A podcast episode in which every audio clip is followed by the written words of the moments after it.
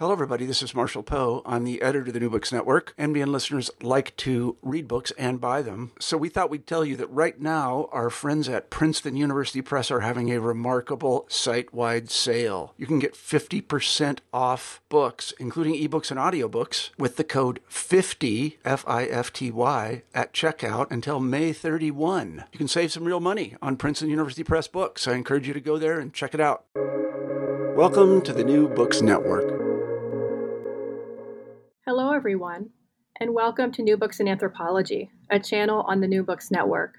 I'm Reighan Gillam, a host on the channel, and today we're talking to Dr. Todne Thomas, who is the author of the book Kincraft The Making of Black Evangelical Sociality, published by Duke University Press. I'm delighted to talk with a fellow Cornellian and fellow UVA grad on the show. And so, Dr. Thomas, welcome to the podcast. Thanks, Reighan. It's great to um, be a part of it and also to talk to a fellow uh, UVA and Cornell alum. We crossed paths in an interesting kind of way, right? Definitely, definitely. We we both are products, I think, of anthropology at both institutions, just in the opposite mm-hmm. direction. So that's right. so cool. Um, so I gave like a, a very brief, you know, uh, introduction, just saying where you graduated from. But can you tell us more about yourself? Your background, um, what sparked your interest in this topic, and how you came to write this book. Sure. Um, so, uh, as you mentioned, um, I am an anthropologist like yourself. Um, I did my undergrad work at Cornell and my graduate uh, coursework and study at the University of Virginia. Um, originally, um, I was very interested in studying sort of two things the Afro Caribbean diaspora in Atlanta, Georgia, uh, and uh, how people create broad forms of kin based association. Uh, so I was very interested in transnational family networks, um, lateral forms of kinship. Um, so those are the forms of kinship between um, uh, brothers, sisters, um, aunts, uncles, cousins, nieces, and nephews. The official term is collateral kinship. I wrote my master's degree on that. Um, and so I came into religion a bit later.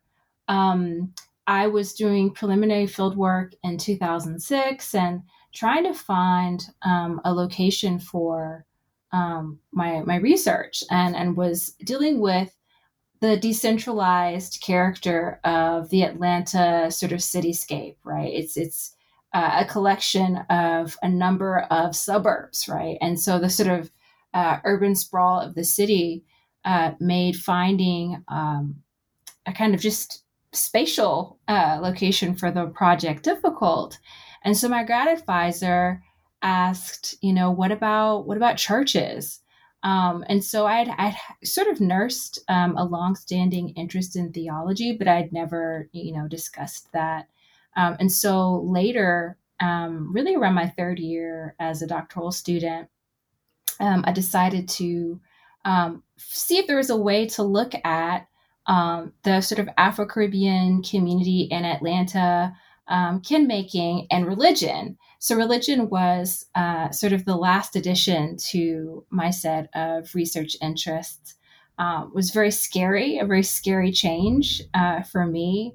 Um, but uh, the anthropology of Christianity was just starting to really come into uh, I think just come into sight as a visible subfield of inquiry and analysis. And so I felt that uh, doing research with Christian communities um, at that time um, would be um, would at least have some sense of legibility, you know. Um, and for me, I think the the kind of final okay, I'm ready to do this. Um, I encountered uh, the ethnography between Sundays, uh, Black Women and Everyday Struggles of Faith by Marla Frederick. And it's just this gorgeous um, monograph. Um, and I felt so inspired that I was like, okay, I can do this. So, um, you know, the irony of all of that being that, you know, I'm at a divinity school and I've been in religious studies departments for my professional career. Um, but my pathway into religion was was not initially planned, um, but it has been a very fruitful um, field of engagement for me um, that I just appreciate very much, um, if that makes sense. Oh, definitely. That's so interesting hearing how people come to these projects. always it's it's can be you know these circumstances just come together and then you know you go from there, right? Mm-hmm. And so you uh, you undertake this ethnographic research at churches, which you mentioned in the Atlanta area, and they are the Dixon Bible Chapel and the Corinthian Bible Chapel. And these are Bible believing brethren churches composed of mainly Black congregants. And you write about how Black evangelicals are, Black evangelicals are obscured at the crossroads of race and religion, meaning they're obscured by evangelical religion, which is raced as white, and the Black church is understood mainly to be Protestant. And so, can you talk about this erasure of Black evangelicals and why you thought it was important to focus uh, specifically on Black evangelicals? Yeah, so I mean, the the focus kind of came as a result of um, really um, walking into a, a, community and and noticing just the very um, frequency of kinship discourse that was used um, by church members, and so um, I was interested in looking at a kind of Afro Caribbean um, congregation, but wasn't you know in terms of research design thinking okay aha i'm going to focus on black evangelicals.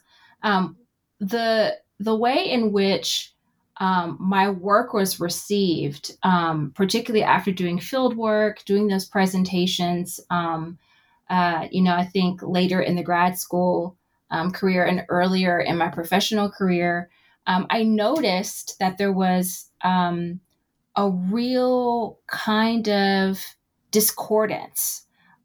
you know, I was at a conference in Ghana, and Reverend Dr. Jeremiah Wright was in the audience, and I heard him lean over and say, Who are these people? Um, and when I would be in conversation with some of, of my colleagues who do work on American evangelicalism, there would just be a number a number of set of questions, right? Um, and and so um, what I did was, and this is something that I talked to my students about, was I ethnographized um, the responses to my work, right? And and noticed that sometimes people would spend more time trying to figure out how to locate this community then listen to some of the, the ethnographic content I was presenting. And so I was like, huh, this has to be a real issue. And so um, what I uh, sort of was able to, to realize was that this community really laid at uh, the the interstices of some racialized religious categories, uh, very popular religious categories in the United States, uh, that um, really um, evangelicalism, and I, I ask students when you hear the word evangelical, who comes to mind? Who doesn't come to mind? Um, I was dealing with the fact that even on the part of religious studies scholars, um, evangelical is a raced concept, right? Um, I think that uh, evangelical also, we tend to think of Black evangelicals as part of an evangelical past, um, as part of the first and second Great Awakenings. Um, and certainly there is a National Black Evangelical Association, but for some reason, the existence of contemporary evangelicals tends to fall out of the lens. And I, and I would say that even the the phenomenon of the the Trump evangelical also contributed to that, right? Contributed to the ongoing racialization, the racing of evangelical um, evangelicalism as whiteness. Um, and then when it comes to, I think, the Black church, and I'm putting, you know, scare quotes around that, um, I think we, as scholars and and and I think even practitioners, have an idea of when we're talking about the Black Church, we know what kinds of Christianities come to mind. Um, and it's really a kind of Afro Protestant mainline. Like, you know, I think about when I think about the Black church, the first thing that comes to mind is the African Methodist Episcopal Church, right? You know, uh, so the first historically Black uh, denomination uh, in, in our country. Um, but we might think also of COGIC. We might think of this sort of institutional apparatus. Uh, we might think of the large numbers of Black Methodists, uh, the large numbers of um, Black Baptists uh, that exist in our country. Um, but I also knew that Black church was complicated because I grew up myself as a Presbyterian. Um, and I was part of a local Black Presbyterian tradition in Knoxville, Tennessee that was over 150 years old. And I still remember going to our national conference, the General Assembly, and seeing how white the Presbyterian church was. And I, I couldn't, I couldn't believe it, right? Because for me, Presbyterianism had been this predominantly Black experience. And so, um, you know, being in conversation with other colleagues of mine who find out that I'm Presbyterian and they tease me, like, oh, you know, Presbyterian, you know, um, that part of our Black church concept and, and, and our evangelical concepts are about demography, um, but they don't speak to the complexity and nuance of lived reality. And so, um, finding out about that, that religion and race was really um, a product not just of my ethnographic experience, which you know some of the people that I collaborated with would talk about what it meant to be a Black evangelical, right? That some of their family members um, found it to be strange, or um, you know made assumptions about what their political sensibilities were. Um, but even in addition to that ethnographic experience, my own experience in presenting this work and, and talking about my work uh, to my colleagues um, also signposted uh, some of this this crossroads obscurity that that you so um, beautifully outlined in your question. Yeah, thank you so much for that. Um, and so I wanted to then ask about your central concept that organizes the book, uh, which is, you know, also the title of the book, which is Kincraft. And and as you said, you notice people in these churches using the language of kinship. Uh, they're deeply engaged in processes of making kinship relations among themselves. Mm-hmm. Can you describe your concept of kincraft for us? Yes. So, um, kincraft is, uh, you know, the term that I use to describe um, this sort of complex web of relationships uh, that uh, are kind of consistently being made by church members through um, their sort of spiritual um, uh, sensibilities, right? They understand themselves um, to be brothers and sisters in Christ, right? Um, there's this idea that when Christians are born again, um, the Holy Spirit indwells inside of them. And the Holy Spirit is a relating agent that connects all Christians, um, and and even quite capaciously, right, across space and time. Um, but rather than that just being a kind of ideological construct, this this understanding of spiritual kinship is supposed to be guiding how you relate to uh, your fellow church members in everyday life, right? So it's not just a theology or a set of ideas. It is something that people have a great amount of conviction around um, that also necessitates um, very important institutional and everyday practices. Um, and so, um, you know, spiritual kinship, this kinship between brothers and sisters in Christ, is is activated or enlivened through um, shared worship together, um, biblical study. Bible study was the most common thing that I did while doing my field work. I did about an average of four Bible studies a week. Um, praying together, right? Um, it's about food sharing and and deep hanging out, right? Um, you know, there are church members they lime together on the weekends. Um, they watch each other's children. They help raise each other's children. It's about what how people show up for each other as they navigate just the emergent cycles and crises of life, family illness, death, job loss, job insecurity. Um, and in addition to just sort of the the sort of most common you know refrain of you know we're brothers and sisters in christ there were also these other relationships that i noticed that church members would talk about if i asked them questions about who they considered family and so they would mention you know their spiritual mothers or spiritual fathers.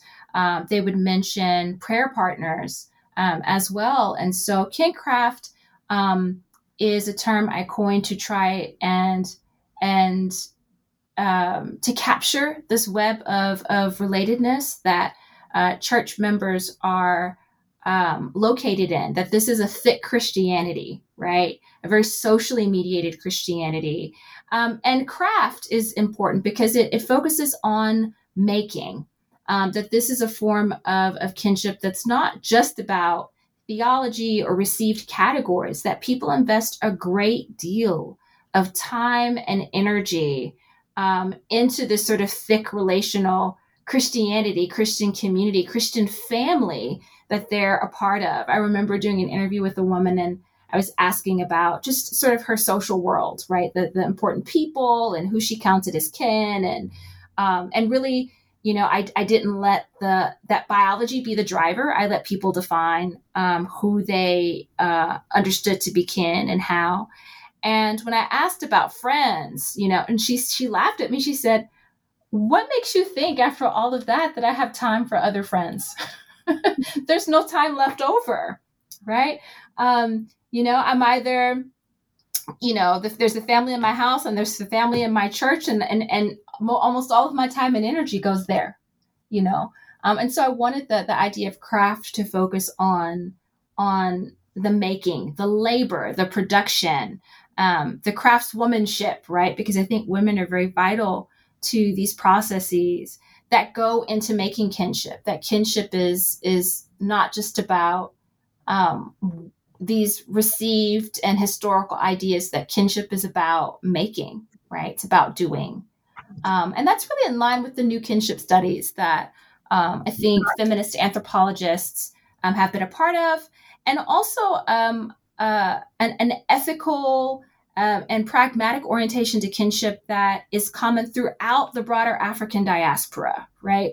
Um, that uh, in addition to the evangelical story of kincraft, what I also wanted to to to note is that um, these kin sensibilities have multiple sources, and one of those sources is um, an African diasporic the African diasporic sensibility um, that that that social worlds are um, often tend to be comprised of kin, um, and that people of, of African descent and the diaspora um, are connected to, they inherit ethical sensibilities, but also a number of technologies um, and material conditions that require the making of kinship, right? From the shipmate relationship that was um, forged in uh, the context of the African diaspora uh, to uh, modes of kin making that occur in um, early 20th century um, and early 21st century contexts where migrants move from places of origin and find themselves in community and um, overwhelmingly um, opt into using kinship discourse um, as the language to describe those relationships. Um, and so that's also what motivated my use of, of kincraft. And finally, um, I was really inspired. I was reading um, The Black Interior, which is a, a collection of essays by um, poet and scholar Elizabeth Alexander. And she talked about just a sort of methodological position from which she analyzed poetry. And she writes about having a veneration for the sweat of the craft. Um, and that resounded with me as someone studying a religious community that had a particular orientation to patriarchy, heteropatriarchy, heteronormativity um, that didn't always align with my own political sensibilities. But watching the time and energy and labor that people expend um, and and making this kinship and making this familial community, um, the cooking, you know, the home sharing, the resource sharing, all of that um, that also really um, inspired me um, to to sort of coin the term uh, kincraft as well. Great.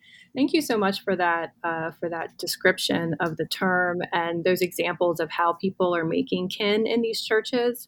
Mm-hmm. And so, while I was reading the book, um, I thought about the implications of kincraft and mm-hmm. from what I was thinking was, I, and this goes back to what you were saying about the African diaspora, that mm-hmm. people present a particular vantage point from which to rethink kinship because we mm-hmm. came here in a process, you know, that separated us from our kin and we had to remake kin and maintain mm-hmm. kin in the midst of usually horrific circumstances. Um, right. Obviously, thinking about the transatlantic slave trade and slavery. Mm-hmm. And it seemed to me that you were rethinking kinship from this perspective and maybe arguing also for the, for the legitimacy of Black people forging these kinship relationships where and when they find themselves. And so I mm-hmm. wondered, am I on the right track? Or, or what were the larger implications or interventions that you wanted to make with the term? Yes, you are on the right track. That's beautiful. Um, I think you know one of the the large implications um, that I wanted to make um, or, or that could be made, um, is that um, really there's there's a a kind of I would call it a dated term, but um, the terminology of fictive kinship, um, which has been used by um, scholars of kinship, um, and fictive kinship being the term that's that's used to describe um, kinship sensibilities, uh, kinship relations that are not biological in character or that don't correspond to the Western genealogical grid. Um, and I hope that this is this book uh, delivers a series of nails in the coffin to that concept. I think that the new kinship studies has done that. I think new reproductive technologies has done that. Um, I don't think it's a term that fits. Um, I think the kin worlds and kin realities and kin sensibilities of people of African descent, um, particularly people of African descent and the diaspora. Um, you know, and there's a there's actually a sociologist named Margaret Nelson who wrote an article, um, and she uh, makes the argument. She does a literature review, um, and she makes the argument that fictive kinship. Social scientists are more likely to use the designated designation of fictive kinship with Black and Latinx populations. Hmm. That the use of the term on the part of social scientists themselves is racialized. Mm-hmm right? And she she questions about she questions the associations of that right? Um, versus chosen kinship or you know um, uh, voluntary voluntary social networks right? It tends to be the language associated with sort of white cishet communities. Um, you know what's the notion of voluntarism versus fictive or fiction right? Uh, or chosen kinship even that there's different designations of agency uh, which then have to, which force us to think about uh, analytical attribution that these uh, labels that we use uh, to describe uh, the kinship worlds that people inhabit aren't benign, that they're politically loaded. Um, I also um, think that there is, and I, I, try to talk about this in the introduction, um, you know, we're inhabiting a moment where Afro pessimism has made really productive um, critiques about, um, I think, anti Blackness, uh, about Black institutional lives, about Black sociality. Um, versus, you know, the, the sort of central emphasis on Black social death, and and I think that um, critical Black study. I think anthropologists of of the African diaspora um, are engaged in productive tension or productive conversation or productive affirmation of of Afro pessimist theorists. Um, you know, I also think that looking at kinship now, um, and in a moment shaped by Afro pessimism, forces us to think about kinship in historical terms. And um, I uh, land on the side of uh, thinking about uh, what I call black semiotic audacity. Um, uh, that even in the context of the plantation, right? Um, even in the context of slavery and its multiple afterlives, even uh, as people who descend from uh, jurisprudence and slave codes and colonial contexts in which they were not able to lay claim to kinship discourse or to lay claim to their actual kin um, that people of African descent made themselves kin um, or kinned, because Judith um, Casselberry reminded me in a talk that kin is a verb. Hmm. They kinned each other anyway. And to me, this is not about creating some narrative of, of Black exceptionalism, but there's a there's an aesthetics to that, you know, that audacity that people kinned anyway.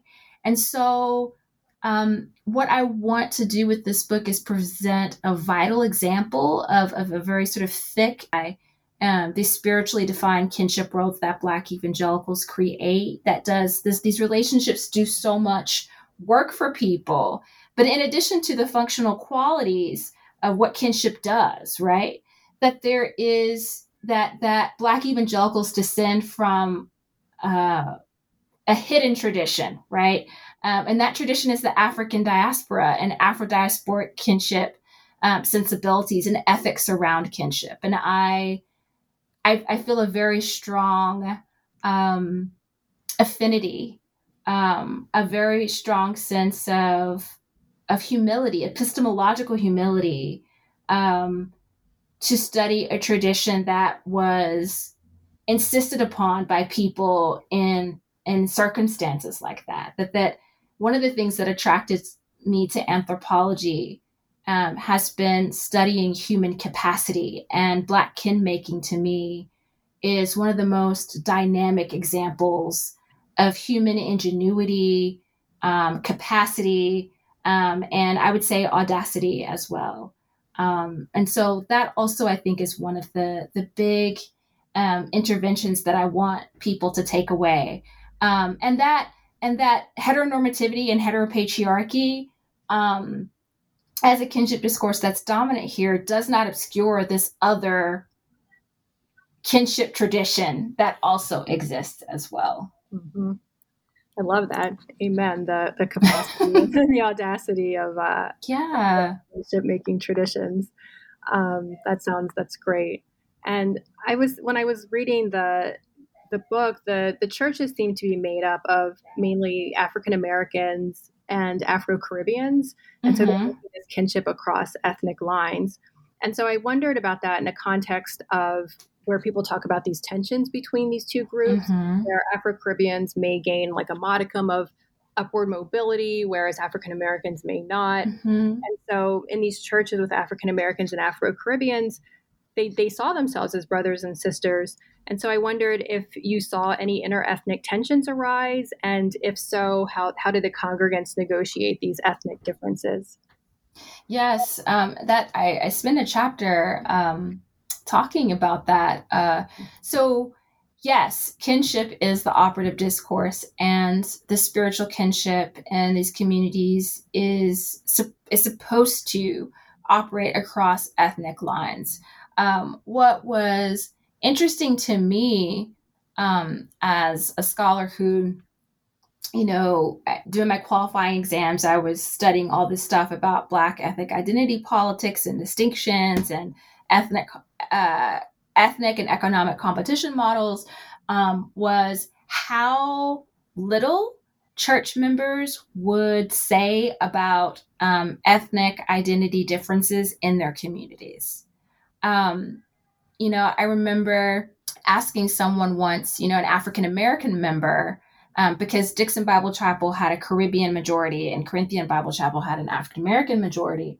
And I asked an African American woman, you know, well, are there any tensions between African Americans and Afro Caribbeans? And she asked me, well, what have you heard? And I said, well, I haven't heard anything. I'm just, I'm just wondering. And she said, no, no, no, I don't have anything to say about that. Um, so there are definitely some instances, and I try and talk about this, um, where people took a strategy of silence. I think in in discussing those tensions, and and part of that being related, I think, to the ideology, right? That that kinship is supposed to trump um, these um, uh, supersede these sort of ethnic um, uh, identity um, categories. Um, at the same time, occasionally um, there there were like probably two really detailed interviews I had with two African American congregants who stated that they believe that ethnic identity politics um, were at play in, in community life and fellowship, that, that it even motivated a, a church split, um, that um, part of it um, had to do with religion itself, that this form of evangelicalism, Reighan, was really, um, it was really missionized through the efforts of Afro Caribbean evangelists. Mm-hmm. Uh, like T. Michael Flowers, who's an Afro Bahamian evangelist who came to the segregated South in the 50s. And so there's a kind of moral hierarchy between African Americans and Afro Caribbeans. Afro Caribbeans tend to come to this country and they're already brethren. This isn't always the case, but um, quite a number of the members of this community were brethren in the Caribbean before coming to the United States, whereas uh, quite a number of African Americans um, converted into this form of Christianity. Uh, and so there's this idea of Afro Caribbeans as born brethren, and uh, which was a, a, concept someone mentioned in an interview, and uh, of African Americans as having Baptist blood. Um, and, and the kind of moral distinction between religious founders versus religious converts, and that being something that's uh, ethnically uh, distinguished in the community. That being said, um, I also think that um, there is uh, a real commitment to centering this kinship language as something that stifles dissent and mutes dissent and mutes distinction, distinction and presents um, an important image of similitude. And uh, one of the, the things I did notice, and this was kind of looking at um, who I did interviews with, that the the people I interviewed, whether they were Afro Caribbean or African American at all, one of the things they had in common was that they were serial migrants. So serial migrants are people who have lived in at, at least two places other than their place of birth. And so one of the things I also have to I wanted to challenge or think about was um, what assumptions do we make about people's relationship to their ethnic identities? And how might mobility and increasing mobility shape people's relationships to their ethnic identity, right? Uh, can we imagine a world in which people's religious identifications supersede their ethnic identifications? And if not, why is that?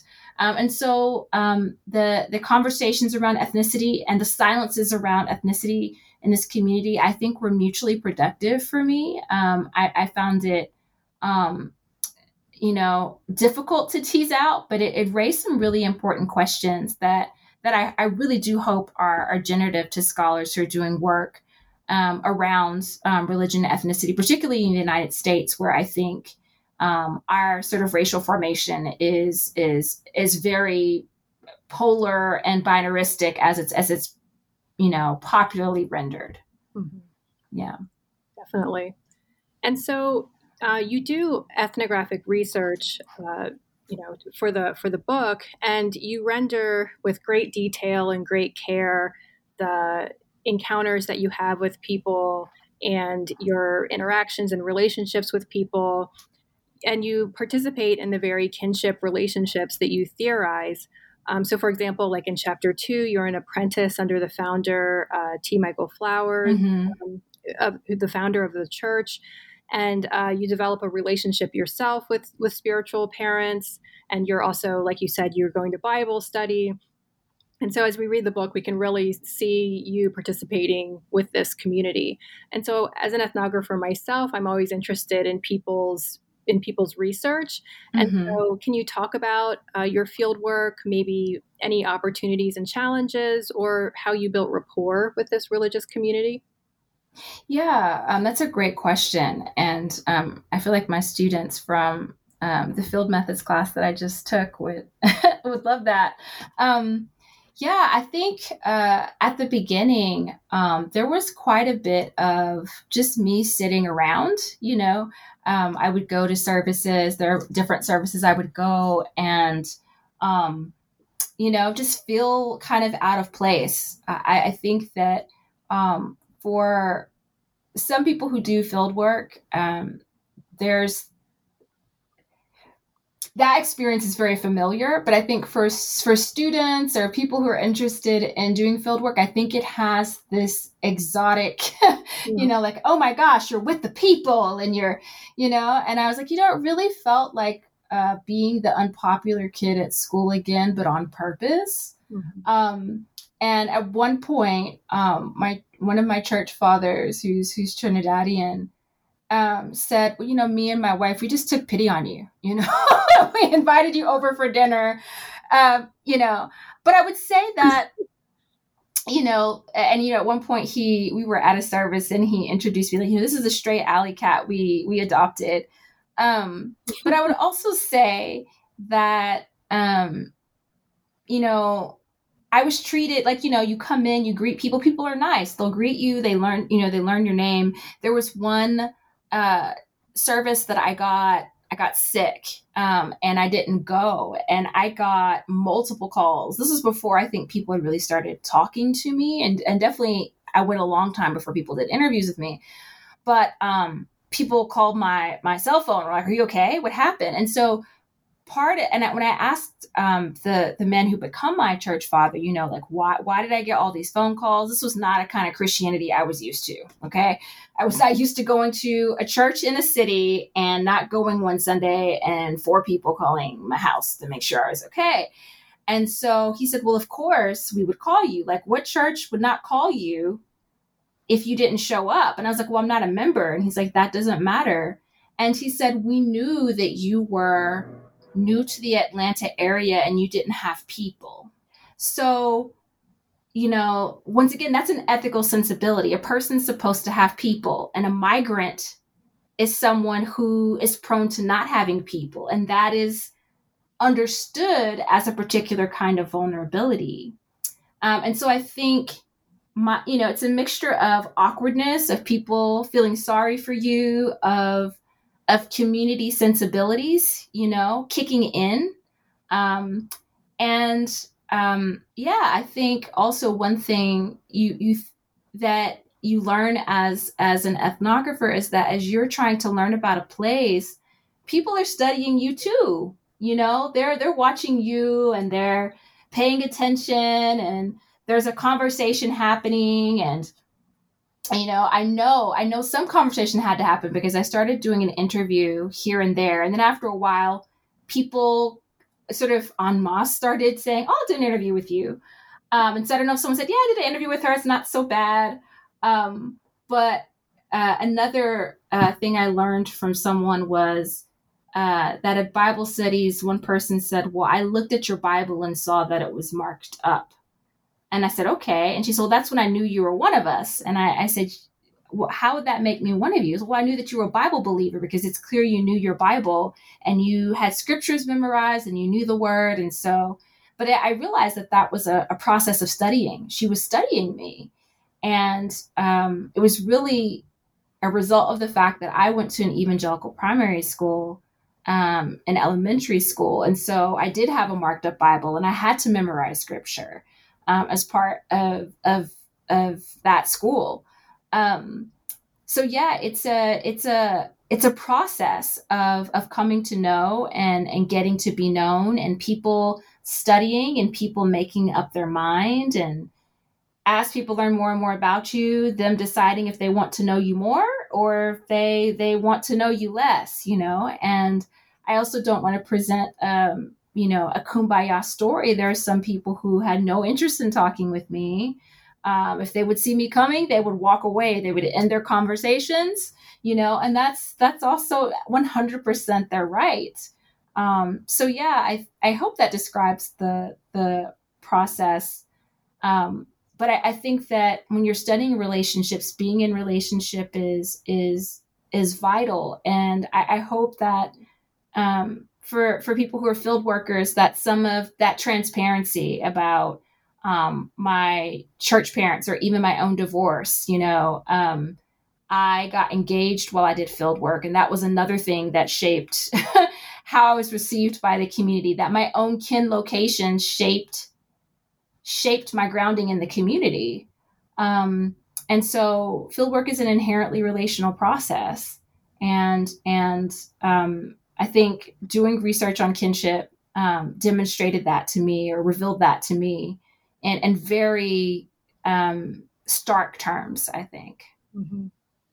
No, that, that's great. And that definitely describes the process. I also teach ethnographic research mm-hmm. methods, and it's really hard sometimes to fully communicate like the experience of, of doing field work because like you said it's there's a lot of awkward moments there's a lot of you know there can be a lot of you sitting by yourself, which I, you know, that, and you, you, you almost, you, there's a moment when you don't even know, am I part, do they even know who I am? Am I part of the community? all these questions that are, you know, that go through people's minds and you're, you're, you're right. Um, the mistakes you make too and you don't know they're mistakes yet oh yes. you know oh my gosh the gaffs right and you're like oh and then someone has to tell you that you messed up, right? You might know that you messed up or be able to do so. And then there are the mistakes that you didn't even know that you made. Somebody has to take you to the side and tell you that you made. And, and so that just, you know, I think, I, I, I mean, I can't speak for you, but there are definitely some times where I thought, why am I doing this? Like, I,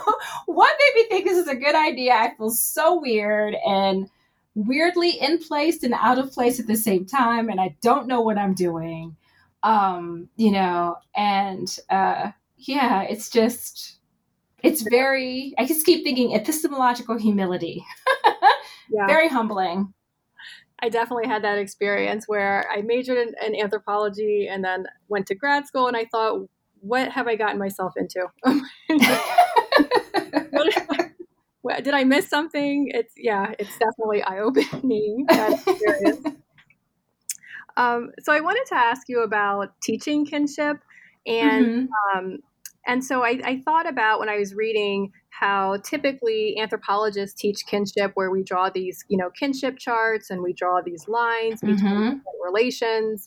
And um, I thought your idea of kincraft, it in a way refuses that kind of visual organization mm-hmm. because you know you focus on the process of making kin rather than its outcomes.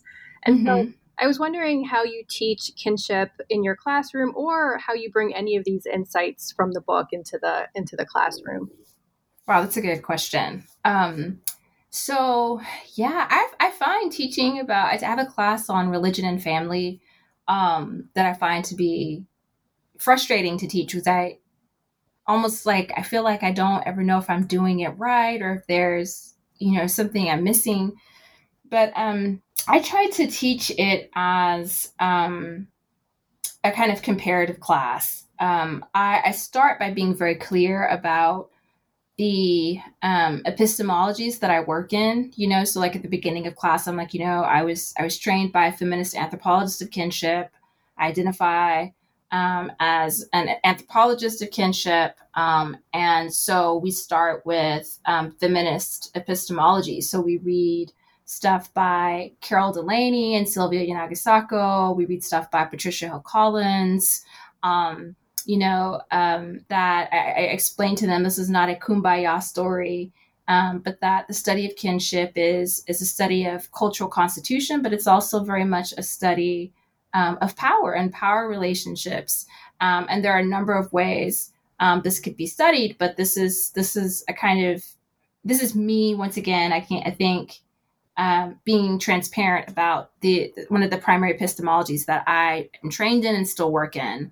Um, I also talk about social domain analysis and interinstitutional construction. So we start with a little bit of theory, and then we move into unit level discussions, right? Um, where we might look at, um, I tend to teach something about uh, conservative Christianity.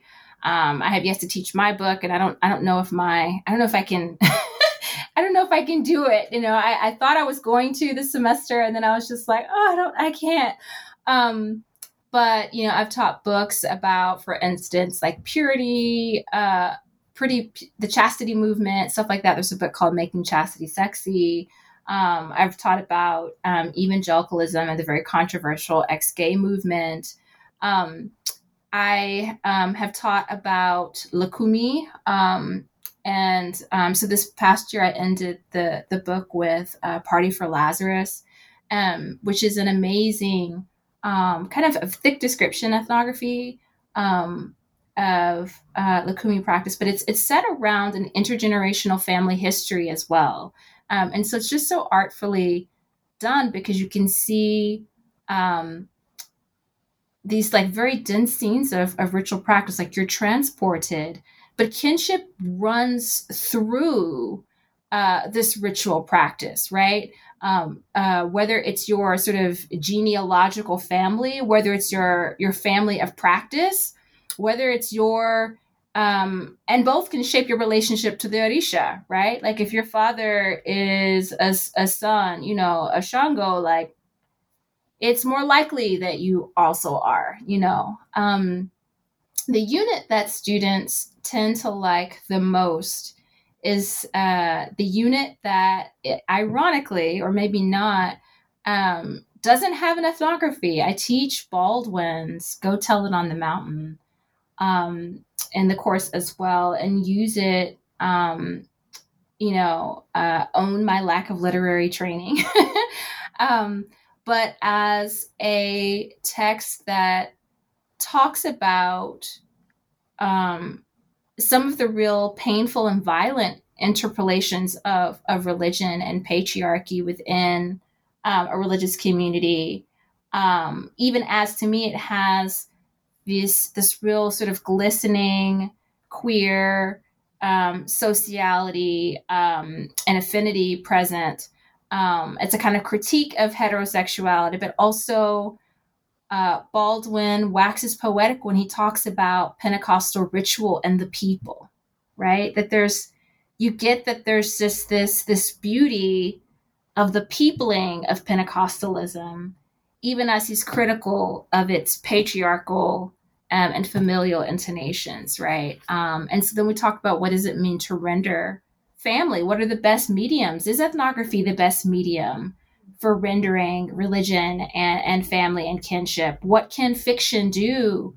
Um, or what can memoir do that ethnography, at least as it's popularly constructed, can't, right? And so it becomes um, a real um, conversation starter um, by that point. Um, and so that's how I tend to. It's very provisional. I, I, find that that's one of those syllabus I, one of those syllabi I'm always switching readings out and throwing stuff in. And, and it's possible that um, I'm going to retire the class for a little bit now um, and move on to some teaching for um, my newer work. But um, I try to be, you know, I've taught about, you know, ancestor veneration and filial piety and and, and Buddhist uh, communities. I've taught. Um, there's a book, pagan pagan family values, right? Uh, I've taught about paganism and and their constructions of kinship. So there's some really amazing um, works out there, and um, I, I love getting a chance to read about um, how different communities um, uh, engage in social fields where religion or spirituality and and kinship are mutually constitutive. Yeah. Yeah. No, that sounds great. That's that's a a great reading list that people can you know uh, can engage with as well as your book as well. So those are some really great resources. I actually wrote them down as you were saying them uh, as well. So that's uh, that's fantastic. Um, and so as we're winding down, I wanted to ask about the cover of the book mm-hmm. because it's really beautiful and it's an artwork by Faith Ringgold, and it looks mm-hmm. like a scene of Black people in church, um, mm-hmm. maybe a wedding. I see two people wearing white, um, but the dominant colors are yellow, blue, and green, and it also kind of looks like a quilt. So I was wondering if you could talk about the cover, um, if it has any particular meaning to you, how you settled on it, um, anything you want to say about the cover of the book. Yeah, so um, the cover is um, a piece of artwork by Faith Ringgold. It's called Matisse's Chapel. Um, I, um, you know, encountered the artwork. Let's see, this is 2021. Um, I would say I was in the thick of revising the book, and I was looking at an art book and I saw it and I started crying um, because it, you know, there was something ab- about it that just reminded me of being in um, I spent more time in DBC of being in Dixon Bible Chapel, um, you know, seeing the families kind of how people would kind of sit on their rows with each other, you know, um, and and how that would help me orient who was in church that day and not. Um, I also really love uh, Faith Ringgold's work because I'm a quilter, um, and so um, I have um, been a fan of of her artwork for um, some time. Um, one of the beautiful things about this artwork um, is that it's set in this famous chapel, Matisse's Chapel, and so the colors that you see are the colors that you you see in Matisse's Chapel, which I believe I believe that's in France, if I'm not mistaken. But although the artwork is is ostensibly named um, Matisse's Chapel, um, the chapel itself becomes decentered, right? And the people themselves, to me, take on the aura of the sacred, right? The, the, the, the, the chapel itself, the famed chapel becomes uh, somewhat inconsequential to the artwork, right? It becomes the backdrop um, and they become the center of the piece. And I thought that was so um, just sort of clever.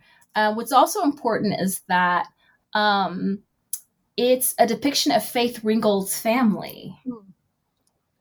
You know, um, and in an interview, um, you know, uh, she just sort of talks about um, who the people are. There's some of the, the family members were family members who had died at the time that she made the artwork. They'd passed on, um, and um, to me, the fact that she she memorialized her family um, uh, through the medium of quilting in this sacred space um, was just to me it highlighted two crossroads right? Family and and the sacred that were just really um, central to the project itself. I'm so glad that you asked me this question because i didn't actually write it in the book but i thought a lot about about uh, this piece and um, um, really i kept a picture of it on my wall um, as i was finishing it. It was it was motivating for me especially uh, when i needed a kind of you know you're in the middle of the revision process and you're in the muck. It was it was a motivating piece for me to, to just to look at uh, as a writer. Um, and so that's why i chose it. Um, the border is a bit different you know um, the actual artwork itself the border is uh, way more variegated and multicolored um, and so that would have meant that um, Ms. Ringgold would have approved um, uh, some slight alterations to her artwork for the book. Um, if you look on the inside, a friend of mine, Imani Azuri, who's an artist, she was like, um, Did you see that it says copyright Faith Ringgold 2020? Um, and I said, No. She's like, That means that she gave permission to alter the image for your book. Mm-hmm. Um, and so I sent her, I haven't heard back from her, but I sent her a copy of the book and a thank you card, um, just thanking her for the broader corpus of her work, um, but also thanking her for this work, for uh, the vulnerability and intimacy of sharing her family with viewers, for the ways in which it really helped motivate me to write. Um, and just um, also as a quilter, um, the the great amount of detail that goes into even just the most basic of quilting. Like I'm I'm no um you know uh great artiste um, when it comes to quilting. Uh, but just the great amount of diligence and care. I mean, this is an example of kincraft too, no? Um, and so it also helped. It was just the thing that kind of helped me feel like I was on the right track. It came at this wonderful time in in the the writing of the book. And so that's that's why i chose it. And just seeing it just the cover of it it makes me feel happy. There's a um a figure in the artwork that my eye is drawn to every time. On the back row on the left there is a young woman whose head is slightly inclined uh, to the right. And for whatever reason my eye is always drawn there and it gives me a great sense of calm and peace and even and even joy. Um, and so um, i you know i don't know if ever, if anyone ever loves their book cover so much but i am i am thrilled um, that that ms. Ringgold approved the use of her work and um, that i was able to get a piece of art that that really spoke to the central concept but that that really also i could say honestly motivated my writing itself too. Mm-hmm. That's really nice. I'm glad I asked the question because I've never known the, uh, the backstory about and about that this is Faith Ringgold's family. I had no idea about. Yeah. So that it just adds extra layers of meaning to the mm-hmm. that really, you know, it just makes it really come alive and how it's this visual personification of kincraft is just is just wonderful. Um, so the last last question is um, if you have what are your upcoming projects? So now that kincraft is out in the world um, what what are you currently working on or, or what do you have on the horizon? I realize that we're in a, in a, in, in a, in a pandemic and so it's, it's not easy to you know move forward uh, different projects but if you have anything uh, you know that you're turning to next um, yeah, no, I yeah, no, I have um, something I'm working on presently. I am um, doing um, uh, research um, and writing up um, a second book presently. It's on um, Black church arson. So in 2015, um, a predominantly Black Seventh Day Adventist church was was burned in my hometown in Knoxville, Tennessee, um, days after the Emanuel Nine um, were murdered by Dylann Roof. and so my mother, who speaking of kinship, right? Um, it's like you need to do something. I was like, what? How is that? Mom, I have this whole other book. And, you know, she's like, well, yeah, you're a religion professor, you know, so you should look into it. Um, and so, um, starting in the summer of 2016, um, I've been doing interviews and, and reading and learning um, about the College Hill arson and about Black church arson and its history in um, our country. Um, and so I've been working on that. I have a journal article that will be coming out with the Journal of the American Academy of Religion um, that um, explores an artwork. I really I love art. Um, explores an artwork made by a British sculptor um, from the alleged remains of a Black church um, burning. Um, and so um, I analyze that and, and think through the significance of materiality and representation, which has helped me think about the theoretical undercarriage for the project as a whole. And so that's that's that's what I'm mostly working on um, now. Um, reading about right now, I'm in the midst of reading about hate crime and writing a piece for a criminology journal um, and yeah, that's that's very different topic, but that's where I am. Great. Presently. Sounds good. So we will look out for that um, on the horizon. We'll look out for the article and uh, and this this next body of work coming out.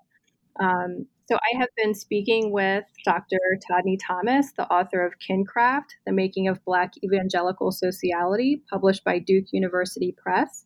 Thank you so much for writing this book and for sharing it with us on the podcast. Thank you for the invitation. That's such a nice thing. Thanks for writing the book. That's such a nice, a nice expression of gratitude, um, Reighan. Um, it's a pleasure to really be in conversation with you any anytime. It's always a good time to talk to you, but it's it's great to talk about um, talk shop with you as well. You're a very great interviewer. Thank you so much.